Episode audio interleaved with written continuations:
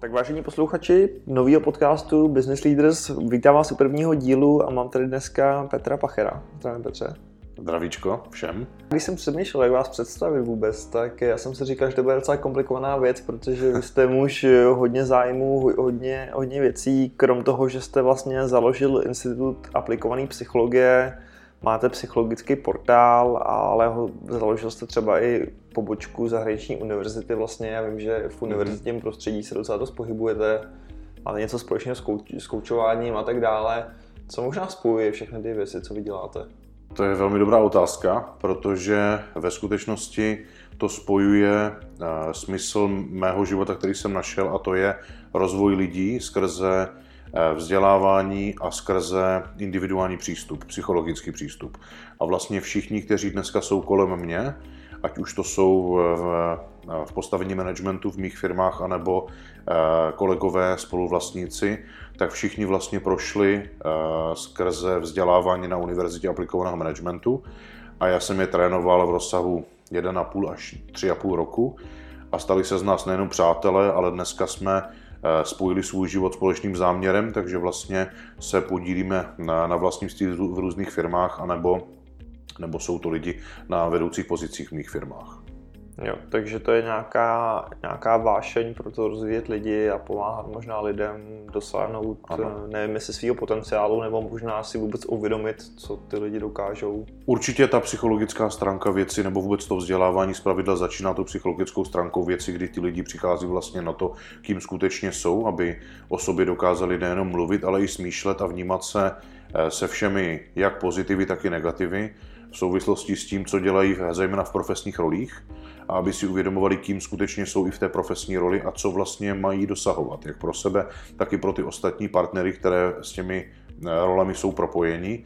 A to je velmi osvobozující, protože ti lidé najednou zjišťují, že eh, ve firmách musí fungovat nejprve systém, pravidla.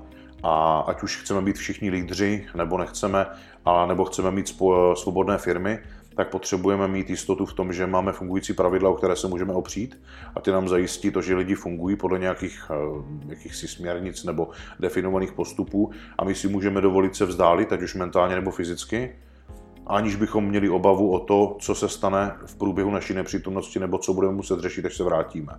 A pak si můžeme dovolit těm lidem dát svobodu, protože jejich zodpovědnost vykrývá ten prostor, kde už není potřeba tak nezbytná kontrola a oni fungují. A když díky tomu, že fungují, tak se najednou utváří úplně jiná rovina přátelství, vztahů, týmu a teprve tam začíná ten svobodný leadership a já jsem jak si možná měl to štěstí, tu čest e, a s pokorou přijímám tu svoji roli, že jsem našel ten svůj smysl a združuju kolem sebe lidi, kterým tohle dává smysl taky. A setkáváme se právě na Univerzitě aplikovaného managementu, kde se v tomhle tom zdokonalují, nebo posílají svoji lidi, aby se v tom zdokonalili a vytváříme rozrůstající se komunitu v podstatě už pět let, která eh, je netradičně svázaná právě tím psychologickým přístupem a respektem toho druhého, kdy člověk není ve firmě jenom nástroj pro vydělání peněz, po jehož zádech se vyšplhám výš, ale je to vlastně parťák, kterého já vnímám jako, že chci, aby jako když jsem dneska představitel firmy, tak aby mě fakt jednou předrostl. Abych nebyl nejchytřejší v místnosti, abych se z té firmy mohl vzdálit, ať už půjď do důchodu, nebo do jiného projektu, do jiné firmy a tahle tam mi fungovala abych neměl obavu, komu ji potom předám nebo za jaký peníze ji budu muset prodat. Protože to je to, co vnímám já jako svůj smysl života, vytvářet know-how předávatelné v takové podobě, které pomůže ostatním, pomáhá jim růst a dělat to, co já už na ně chci delegovat, tak s radostí a zvláštní. Pokud se dostanu možná úplně na začátek, já vím, že jste dlouhou dobu dělal ředitele Ústavu profesního vzdělávání, což je taková akademická role, jestli se nepletu. Ve skutečnosti je to vlastně eh, v akademickém prostředí taková hybridní role, protože se zabývá profesním vzděláváním a je to oblast, která je, a teď nechci říct, že v České republice, ale obecně v těch zemích tereziánského školství eh, velmi eh, napjatá, protože spojuje dva světy. Profesní oblast, která má jasný diktát, jsou to firmy, jsou to korporace, jsou za účelem zisku a chtějí, aby věci fungovaly, aby dávaly smysl, aby byly co nejjednodušší, aby byly co nejpoužitelnější, nejefektivnější, jak kdo ví, co jaké další nej. A potom je taková akademická sféra, která je velmi konzervativní, opatrná, hrozně moc zkoumající, váhající, přemýšlející a mnohdy zabíhající do slepých uliček, které k výzkumu a k akademickému prostředí neodmyslitelně patří, ale v korporacích a v profesním odvětví nemají co dělat, protože jsou neefektivní. A tyto dvě věci spojovat, řekl bych, že pro mě byla ta největší škola, kdy jsem se jasně rozhodl, že s akademickým prostředím už nechci dál spolupracovat, protože tam ten systém je v podstatě z mého úhlu pohledu a z mé kompetence nezměnitelný, protože tady je 250 let a stále se podporuje v tom, aby fungoval sám pro sebe, ne pro ty lidi, ne pro ty akceptanty toho vzdělávání, ale aby, aby utožoval sebe. To je moje zjištění, nechci teď působit jako všeobecně hlásající nějakou pravdu, ale to je moje zkušenost, která vedla k tomu, že jsem se rozhodl, že chci dělat profesní věci. Že chci dělat věci spojené s praxí, pro praxi a okamžitě eh, odhalitelné, zda nesou výsledky nebo ne, protože ta praxe je strašně spravedlivá v tom, že to, co tam dodám, tak se mi ve velmi krátké době, řádově to jsou měsíce, někdy týdny, někdy půl rok, kdyby ukáže, jestli to funguje nebo ne, jestli to pomáhá. A jak si, není to jenom o subjektivním pocitu, že se všichni účastníci rozvoje cítí dobře, protože si vypijou kafe, nejsou v práci, mají takový jakoby veget, ale během následujících týdnů je vlastně vidět, co to přináší.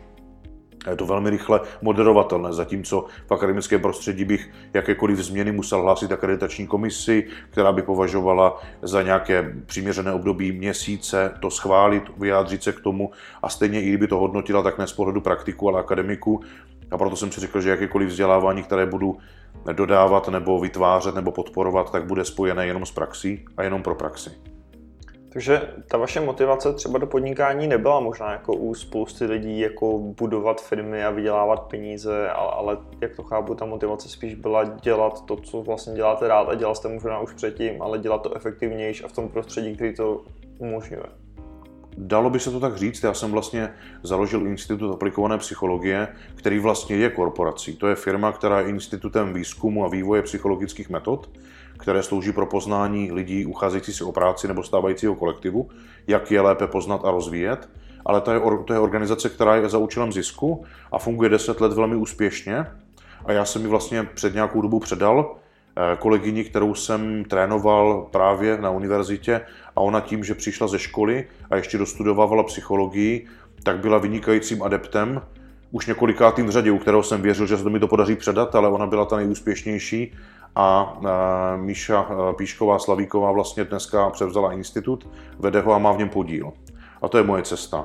Vzít e, k sobě talent, který e, je zapojený, je odborně kompetentní v té dané oblasti nebo chce být odborně kompetentní a je proto tak zapálený, že je připravený se tomu věnovat v prvních letech e, nebo měsících, možná letech tak intenzivně, jak je to jen možné, protože to je jeho smysl života a tím prokázat nejenom to, že se rozvíjí, jak pro sebe, tak i pro firmu, ale i pro klienty a stane se tak kompetentní, že já mu to rád uh, s ochotou předám, což se teď stalo před nějakou dobou a daří se mi to i v, i v ostatních organizacích, protože teďka k 1. lednu 2019 vlastně předávám Daniele Kolomazníkové univerzitu aplikovaného managementu a ona je taky člověk, kterým jsem se seznámil.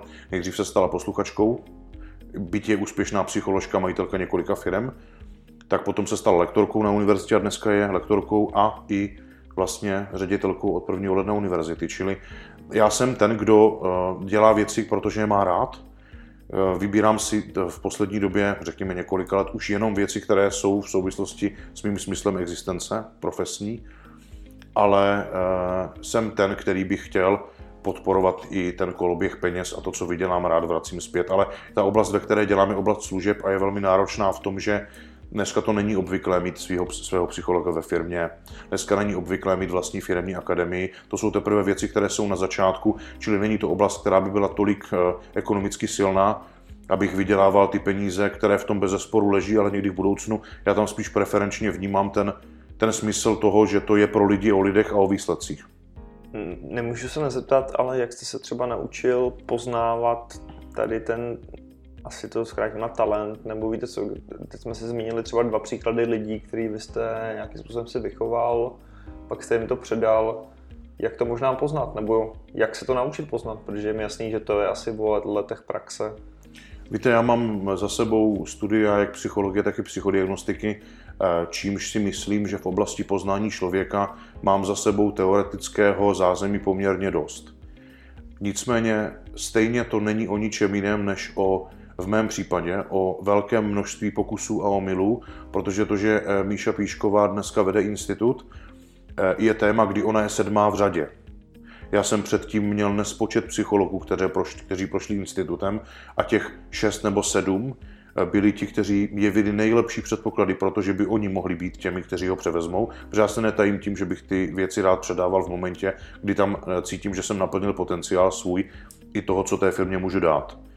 Ale byť jsem to se všemi šesti, sedmi komunikoval, tak postupně ti lidé odpadávali, ať už pro neochotu, která se na začátku jevila spíše o jakési základní motivaci, chtění a angažovanosti, ale potom, jak čelili tomu skutečnému stavu těch věcí, co je potřeba se naučit a odbavit, tak najednou se jevili, že hm, to už není ten jejich smysl, najednou z toho ustupovali. Někteří tam doteďka bojují třeba s nějakou nemocí, kdy oni chtěli, já jsem chtěl, a co, co osud nechtěl, takže je stihla zrovna borelioza jedna psycholožka vynikající se pořád ještě léčí v Německu a to už je čtvrtý rok. Takže občas do toho vstoupí něco, co jak si zabrání tomu chtění tam toho člověka mít, byť oba chceme, ale vnímám, že to jako se děje tak, že má se to takto dít. Takže nechci působit jako, že jsem eh, špičkový soudce talentů. Doufám si říct, že o tomhle co zvím, ale tady v tomto případě jsem si prošel generací, eh, několik generací lidí, až to u ní klaplo. A myslím si, že to tak mělo být správně, protože kdyby to bylo dřív, tak já bych se nenaučil všechno to, co jsem se měl naučit právě těmi šesti nebo sedmi eh, neúspěšnými pokusy. Pamatujete si nějaký moment, kdy třeba vy jste si sám uvědomil, že možná jste ten typ, který třeba rád ty věci rozjíždí a pak to někomu předává, protože spousta lidí si to třeba nikdy neuvědomí, že? To je, to je skvělý téma, tohle, co vy říkáte, protože můj rozvoj je hlavně ve dvou uh, momentech. První moment je, kdy jsem sám tím, kdo trénuje ostatní a trávíme společně na univerzitě aplikovaného managementu čas tím, že se rozvíjíme. Já je buď učím, trénuju, nebo jsem tím jakýmsi pozorovatelem a supervizorem jejich rozvoje. A tam mám prostor, když oni, moji posluchači, mají prostor přemýšlet o sobě, o své firmě, o svých rozhodnutích, tak eh, tam mě dochází spousta věcí. A druhá oblast, eh, nebo stav, je, kdy opravdu jsem sám někde v klidu se sebou a odpojuju se, nebo odpojil jsem se od těch běžných rolí. A to jsou momenty, kdy mi dochází věci, které ne, že by předtím nebyly, ale já je neviděl. Protože ta běžná operativa toho dne a to, to vytížení, které dneska je, a nejenom v profesních rolích, někdy i v těch rodinných, v těch osobních, tak je tak velké, že mě to vlastně táhne a nedává mi to prostor. Eh, a myslím si, že i přirozeně mi to nedává prostor, protože to chce svoji pozornost a svoje, svoji péči, aby byly odbavovány ty úkoly, ale ty nejsou o strategii, ty jsou o tom rutinním rozhodování a řešení a ten moment, kdy já můžu vystoupit z tohoto proudu a podívat se na to, co se kolem mě děje a i na to, co se děje ve mně, mi dává tu sílu uvědomit si, kým jsem a co bych chtěl. A protože se tomu poslední době věnuju poměrně hodně, tak mám to štěstí, že se mi dostává i té patřičné odpovědi hned. A to je, že já najednou na věci netlačím, já jim nechávám volný průběh. Já chápu, že někteří lidé kolem mě by tím všichni, teorie, knihy, ostatní známí, přátelé i já říkáme, hele, takhle se to ve firmě dělat nemá, tak oni stejně nereflektují, dokud sami nenarazí, protože to je jejich způsob, jak se učí nové věci. Takže já ty věci nechávám prostě plynule běžet a těm, kteří chtějí, tak jsem na blízku, abych jim pomohl, stejně jako já jsem si uvědomil, eh, s kým chci spolupracovat.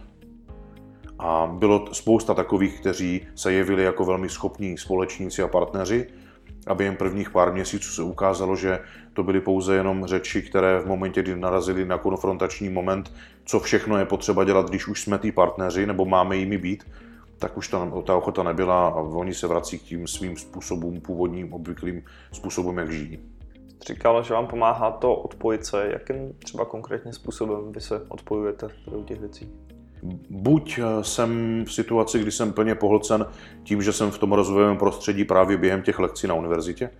A, a protože já učím, řekněme, tři mm, půl dny v týdnu zhruba, tak ty mi dávají dost síly, to je v podstatě 12 hodin, kdy já jsem a mám tu šanci o sobě přemýšlet. A potom jsou eh, takové menší, kratší úseky, kdy se sám sobě věnuju, ať už je to před spaním, po probuzení. Jsou to ty momenty, kdy jste sám se sebou a ještě než vplujete do těch obvyklých rolí, anebo předtím, než začnete spát a vystupujete z těch obvyklých rolí, tak to je ten moment, kdy se věnuju sám sobě a buď u nějaké hudby nebo u, nějaké synchronní, u nějakého synchronního zvuku přemýšlím o tom, a věnuju se vlastně sám sobě. Takže můžeme tomu říct jakási řízená meditace, ale aby to neznělo příliš spirituálně. Řekněme tomu jako velmi specifické koncentrační cvičení, které mi pomáhá se dívat na ty role z vyšší perspektivy. Jasně, mě to zajímalo i z pohledu toho, že, že samozřejmě některý lidi to řeší tak, jako že jednou za půl roku se nechají zavřít eh, v místnosti bez světla, bez zvuku, že mě přišlo zajímavé, že vy si to takhle máte v tom jako běžném každodenním životě, kdy se jako člověk najde tu chvilinku. Z mého pohledu je to o tom, že ta pravidelnost má mnohem větší sílu a efektivitu než náraz jednou za čas, který může mít jako velkou penetraci, ale zase ten mozek má dostatečné množství kapacity nebo omezené množství kapacity na to, aby byť bych měl prostor ve tmě 14 dnů meditovat a přijít na uvědomění, tak já všechny ani nespracuju na to, abych potom se k ním mohl vracet v tom reálném prostředí a podle nich se rozhodovat. Ale pravidelnost mně připadá, že ve všem je ta, ten, ten kámen mudrců. Pravidelnost a ne, ne, jaksi nezdolnost. Ve skutečnosti, ať se na to podíváme jakkoliv, tak armáda nebo ty bezpečnostní sbory, které jsou typické a specifické tou hlavní eh, úrovní toho fenomenu disciplíny, tak ta, ta kázeň, to je něco, co z hlediska psychiky člověka vytváří největší pohled na tu stabilitu, protože ta kázeň a ty, ty jednotlivé stereotypy nebo rutiny v tom lidském životě v týdnu nebo během dnu vytváří dostatečně pevné body, o které se člověk může opřít i právě v momentech, kdy to okolí nebo ta míra té operativy je tak silná, že má tendenci mě strhnout, ale oni mi pomůžou, mm-hmm. když si je udržím. Zajímalo by mě možná, protože i z tohle rozhovoru cítím, že vy jste velmi silný v té v edukativní složce, v té psychologii a tak dále. Řešil jste nějak třeba při tom přechodu do té komerční sféry takový ty businessové skilly, jak nastavit pricing, jak dělat obchod, možná věci, které se třeba v té akademické sféře nemusel dělat? Určitě to je denní chléb, buď u nás ve firmách, anebo u klientů. A jak třeba vy k tomuhle přistupujete, nebo jak se jako učíte tady ty věci? Já jsem měl to štěstí, že jsem měl možnost projít eh, během eh, období vzdělávání a i teďka Eh, k velkému množství nebo k úzkému množství oborů, ale do velké hloubky. Protože moje vlastně kariéra začínala tím, že jsem studoval všeobecné lékařství a tam jsem si sahal na to, co to je vlastně exaktní věda, vyloženě o teorii a praxi, ale v takové míře, že já jsem se během lékařské fakulty byl schopen naučit v podstatě cokoliv za minimální dobu času, tak mě to vytrénovalo, že vlastně všechny ostatní vzdělávání, ať už to byla psychologie nebo management eh, nebo právo, tak eh, pro mě byly jako společenskovědní disciplína, která mi šla snadno. Takže já jsem si mohl dovolit tam, kde se spolužáci učili těžce, tak já jsem si užíval to jít do hloubky a diskutovat o těch tématech v hloubce. A v momentě, kdy jsem přešel do biznisové oblasti, tak eh, mě hrozně tahle, ta, tenhle ten background strašně pomohl, protože všechno vlastně stojí na tom, jak fungují základní zákonitosti, ať už to je vesmír a ta fyzika, anebo základní zákonitosti psychiky v člověku. Tedy bavíte se o nastavování cen, o marketingu, o personálním marketingu, tak je to pořád jenom o tom, kdo je zákazník, co ho trápí, jaké má potřeby, co mu říct, jakým jazykem mluví a jak mu to říct, aby slyšel na to, co mám a aby odstranil svoje obavy ve víře, že já mu s tím pomůžu a je ochoten za to zaplatit.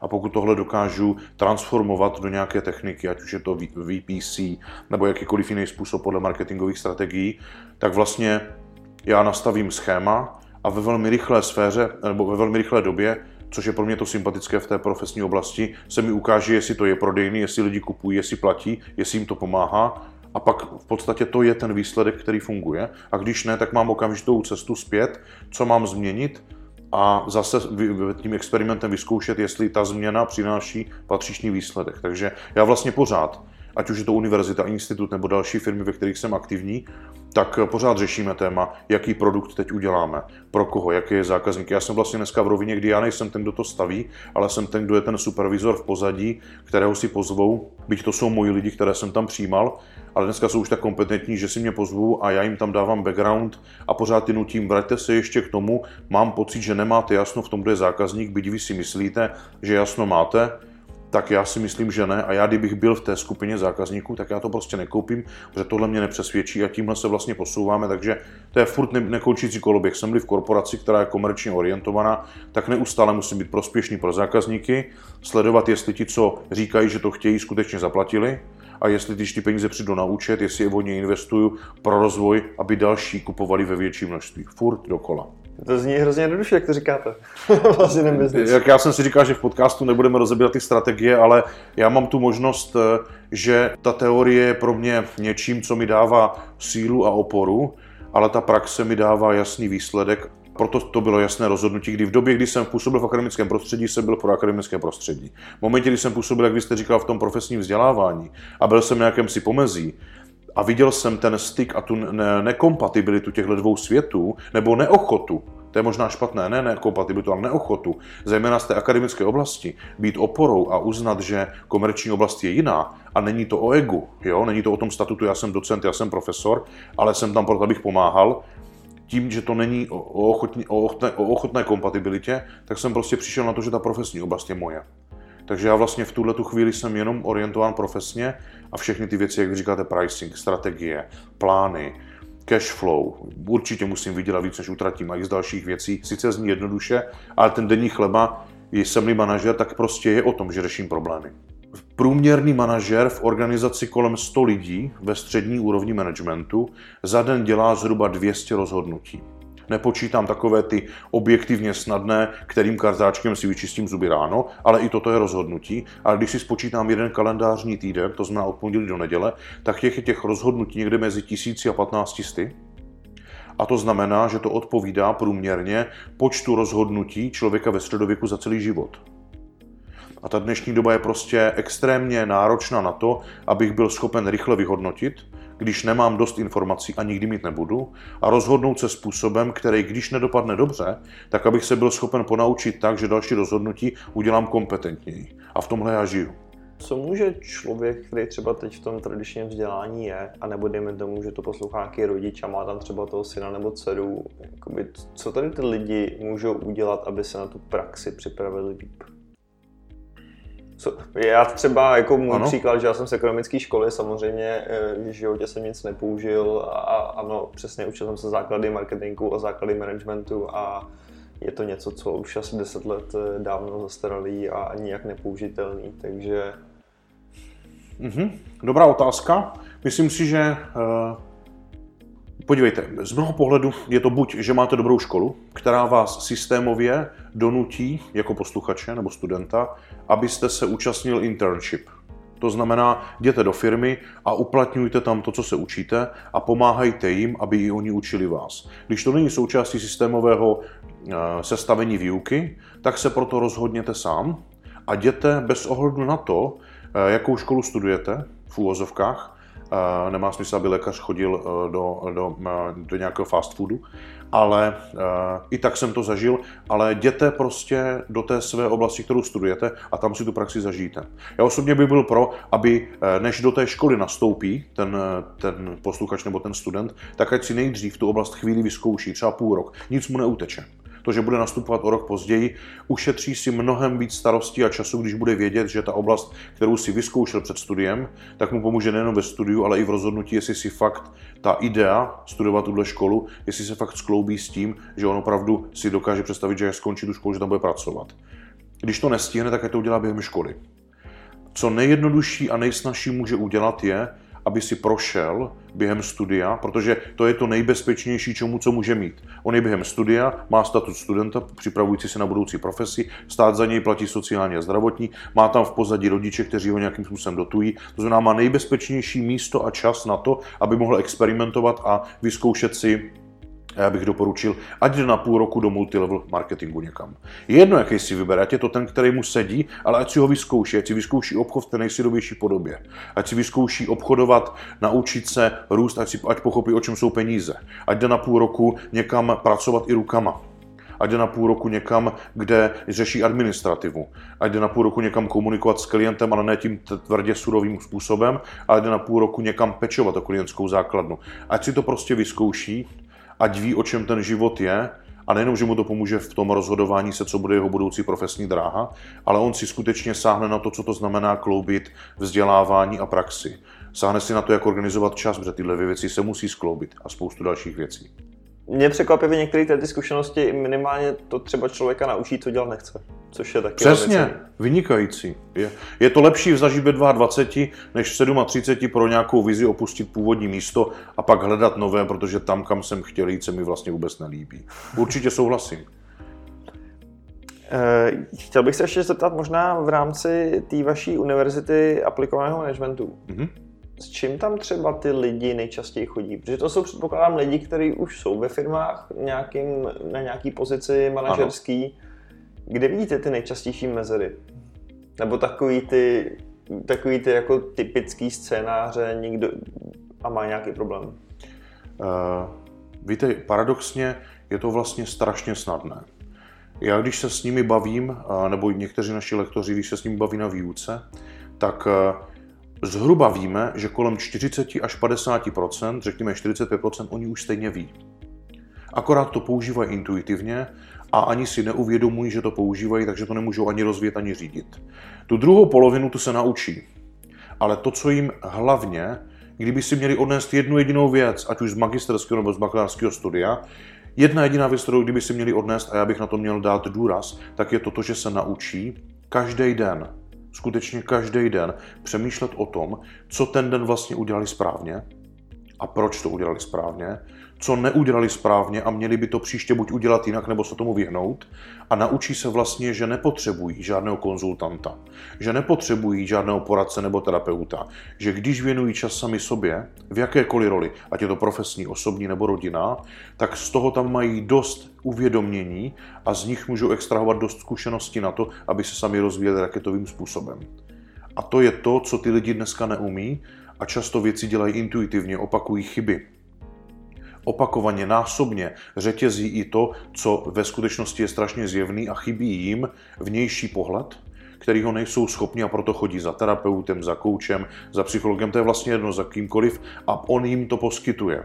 Ale ve skutečnosti oni by měli být ti, kteří to umí.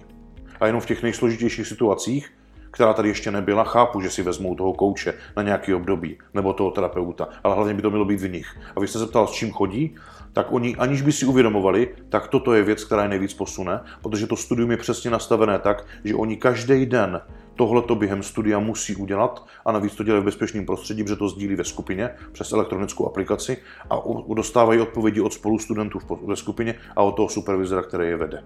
Tak tohle je provází v bakalářském studiu roka půl a v magisterském studiu až tři roky a tohle mají tak denní chleba, že až to skončí, to studium, tak je to v nich tak vybudovaný jako návyk, že to je přirozenou součástí nich a to jim mění život.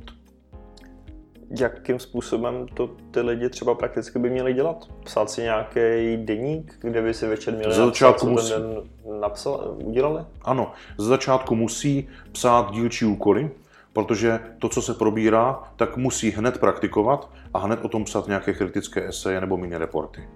Postupně se učí, že nemusí tohleto dělat, stačí, když to sdílí právě přes tu aplikaci do skupiny a ty formy se mění v závislosti na tom, co jim v té chvíli pomůže, k tomu, aby si z toho extrahovali tu zkušenost a obohatili se, rozvinuli se, stali se kompetentnějšími. Čili těch forem je během studia několik a končí tím, že to je jejich přirozenou součástí. Ale jak k tomu přistoupit ze začátku, je vlastně jedno.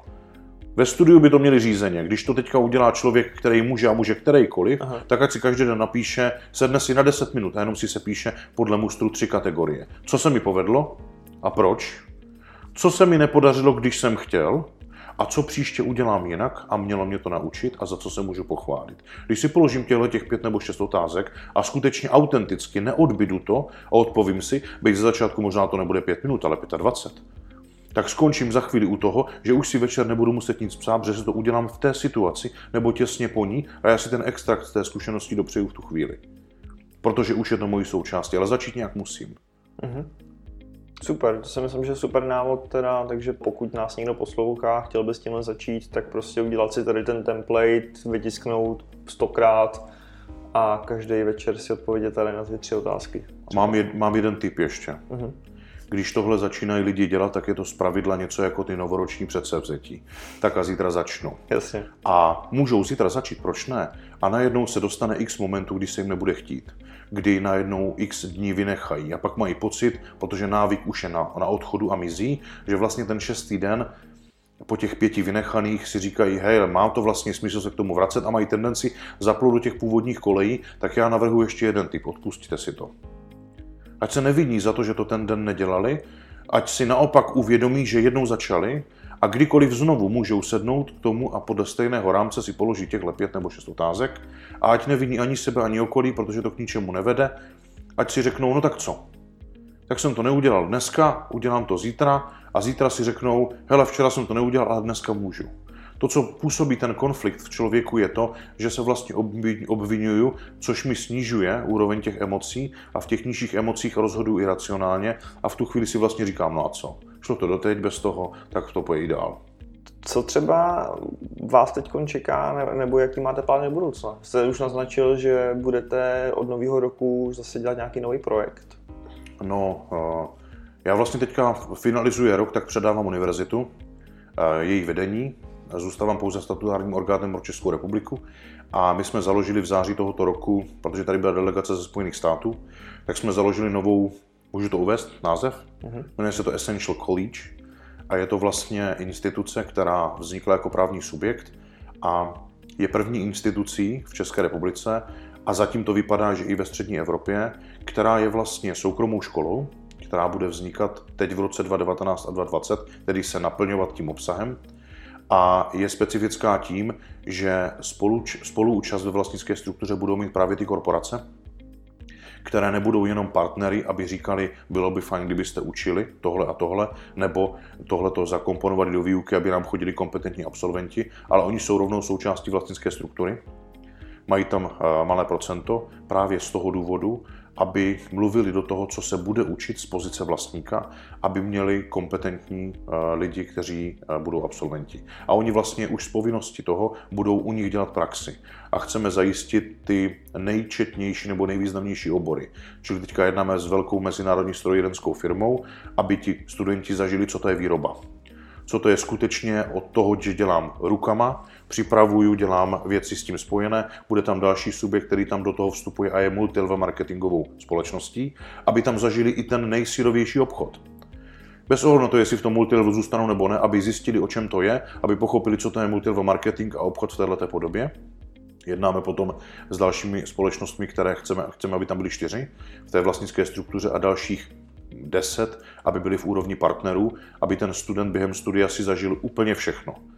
I krátkou praxi v lesnictví, krátkou praxi v zemědělství, pochopil, o čem to je, aby pochopil, o čem je sektor služeb, co to je ta terciální oblast, jak je dneska členěná, protože dneska služby jsou ty, co vládnou, aby pochopil princip už během studia a měl to jako povinnost to pochopit během studia, ne jako volbu dobrovolnosti, protože ten obor, který teďka zakládáme a je akreditovaný ve Spojených státech, takže bude fungovat podle federálního zákona bakaláře na čtyři roky, tak aby si zažil všechno, a potom se svobodně mohl rozhodnout, kde bude pokračovat, protože už tam má dost praxe na to, aby když se rozhodne, že teď půjde do té oblasti, tak aby tam minimálně nějakou dobu vydržel a i když půjde potom do jiné, tak bude kompetentnější.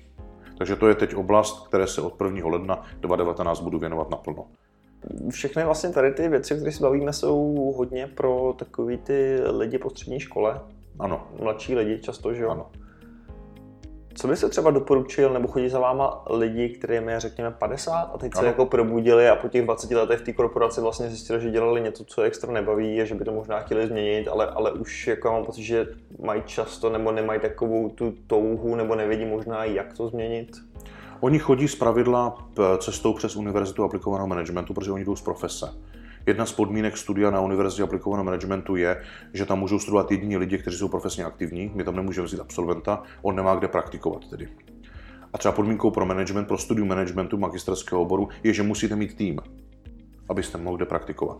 Ale tito lidé chodí cestou profesního vzdělávání z pravidla, zatímco tahle ta škola nebo tahle instituce Essential College vznikla proto, aby vzdělávala právě tu generaci připravující se na budoucí kariéru ale skutečně, jak tak, jak to říkáte, víte, já jsem na, na univerzitě aplikovaného managementu, byť je to paradox, tak eh, teďka vedu k promoci jednoho docenta z vysoké školy eh, v Brně, z techniky, jednoho profesora, který těch doktorátů už má tolik, že by s nimi mohl dláždit, ale tohle je další, který si udělal, protože on je strojař, vynikající odborník ve strojařině, dělá robotiku, ale potřeboval rozumět psychologii, tak si řekl, že ji vystuduje a je mu 60.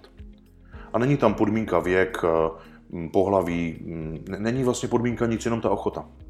A to, že chce rozumět lidem, tak si vystudoval eh, vynikající práci. Dizertuje vlastně tím, že eh, identifikoval výzkumně, jaké typy chování vedou k tomu, že lidi jsou ochotní koupit obrovský soustruh vážící 600 tun, který vám soustruží půlku vlaku třeba vysoustruží.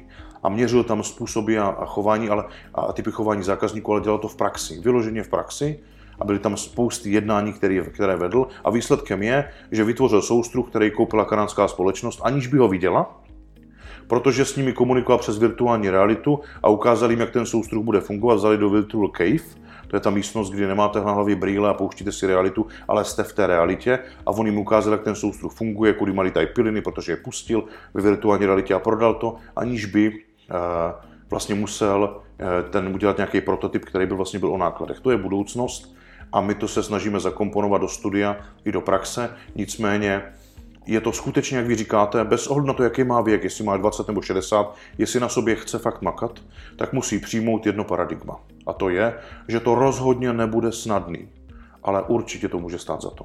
Petře, já doufám, že si posluchači v tom našli něco, co můžu aplikovat do svého života. Já si myslím, že padlo spoustu zajímavých myšlenek a hodnotných lekcí. Děkuji moc za rozhovor. Taky děkuju. A asi bych vyzval lidi, pokud tě to bavilo, ať nám dají vědět a můžeme třeba zase se pobavit na nějaký konkrétnější téma, ať už z HR, z leadershipu, z rozvoje lidí. Máme toho dost, takže možná zase někdy. Jsem připraven a budu se těšit. Díky. Mějte se hezky, nashledanou.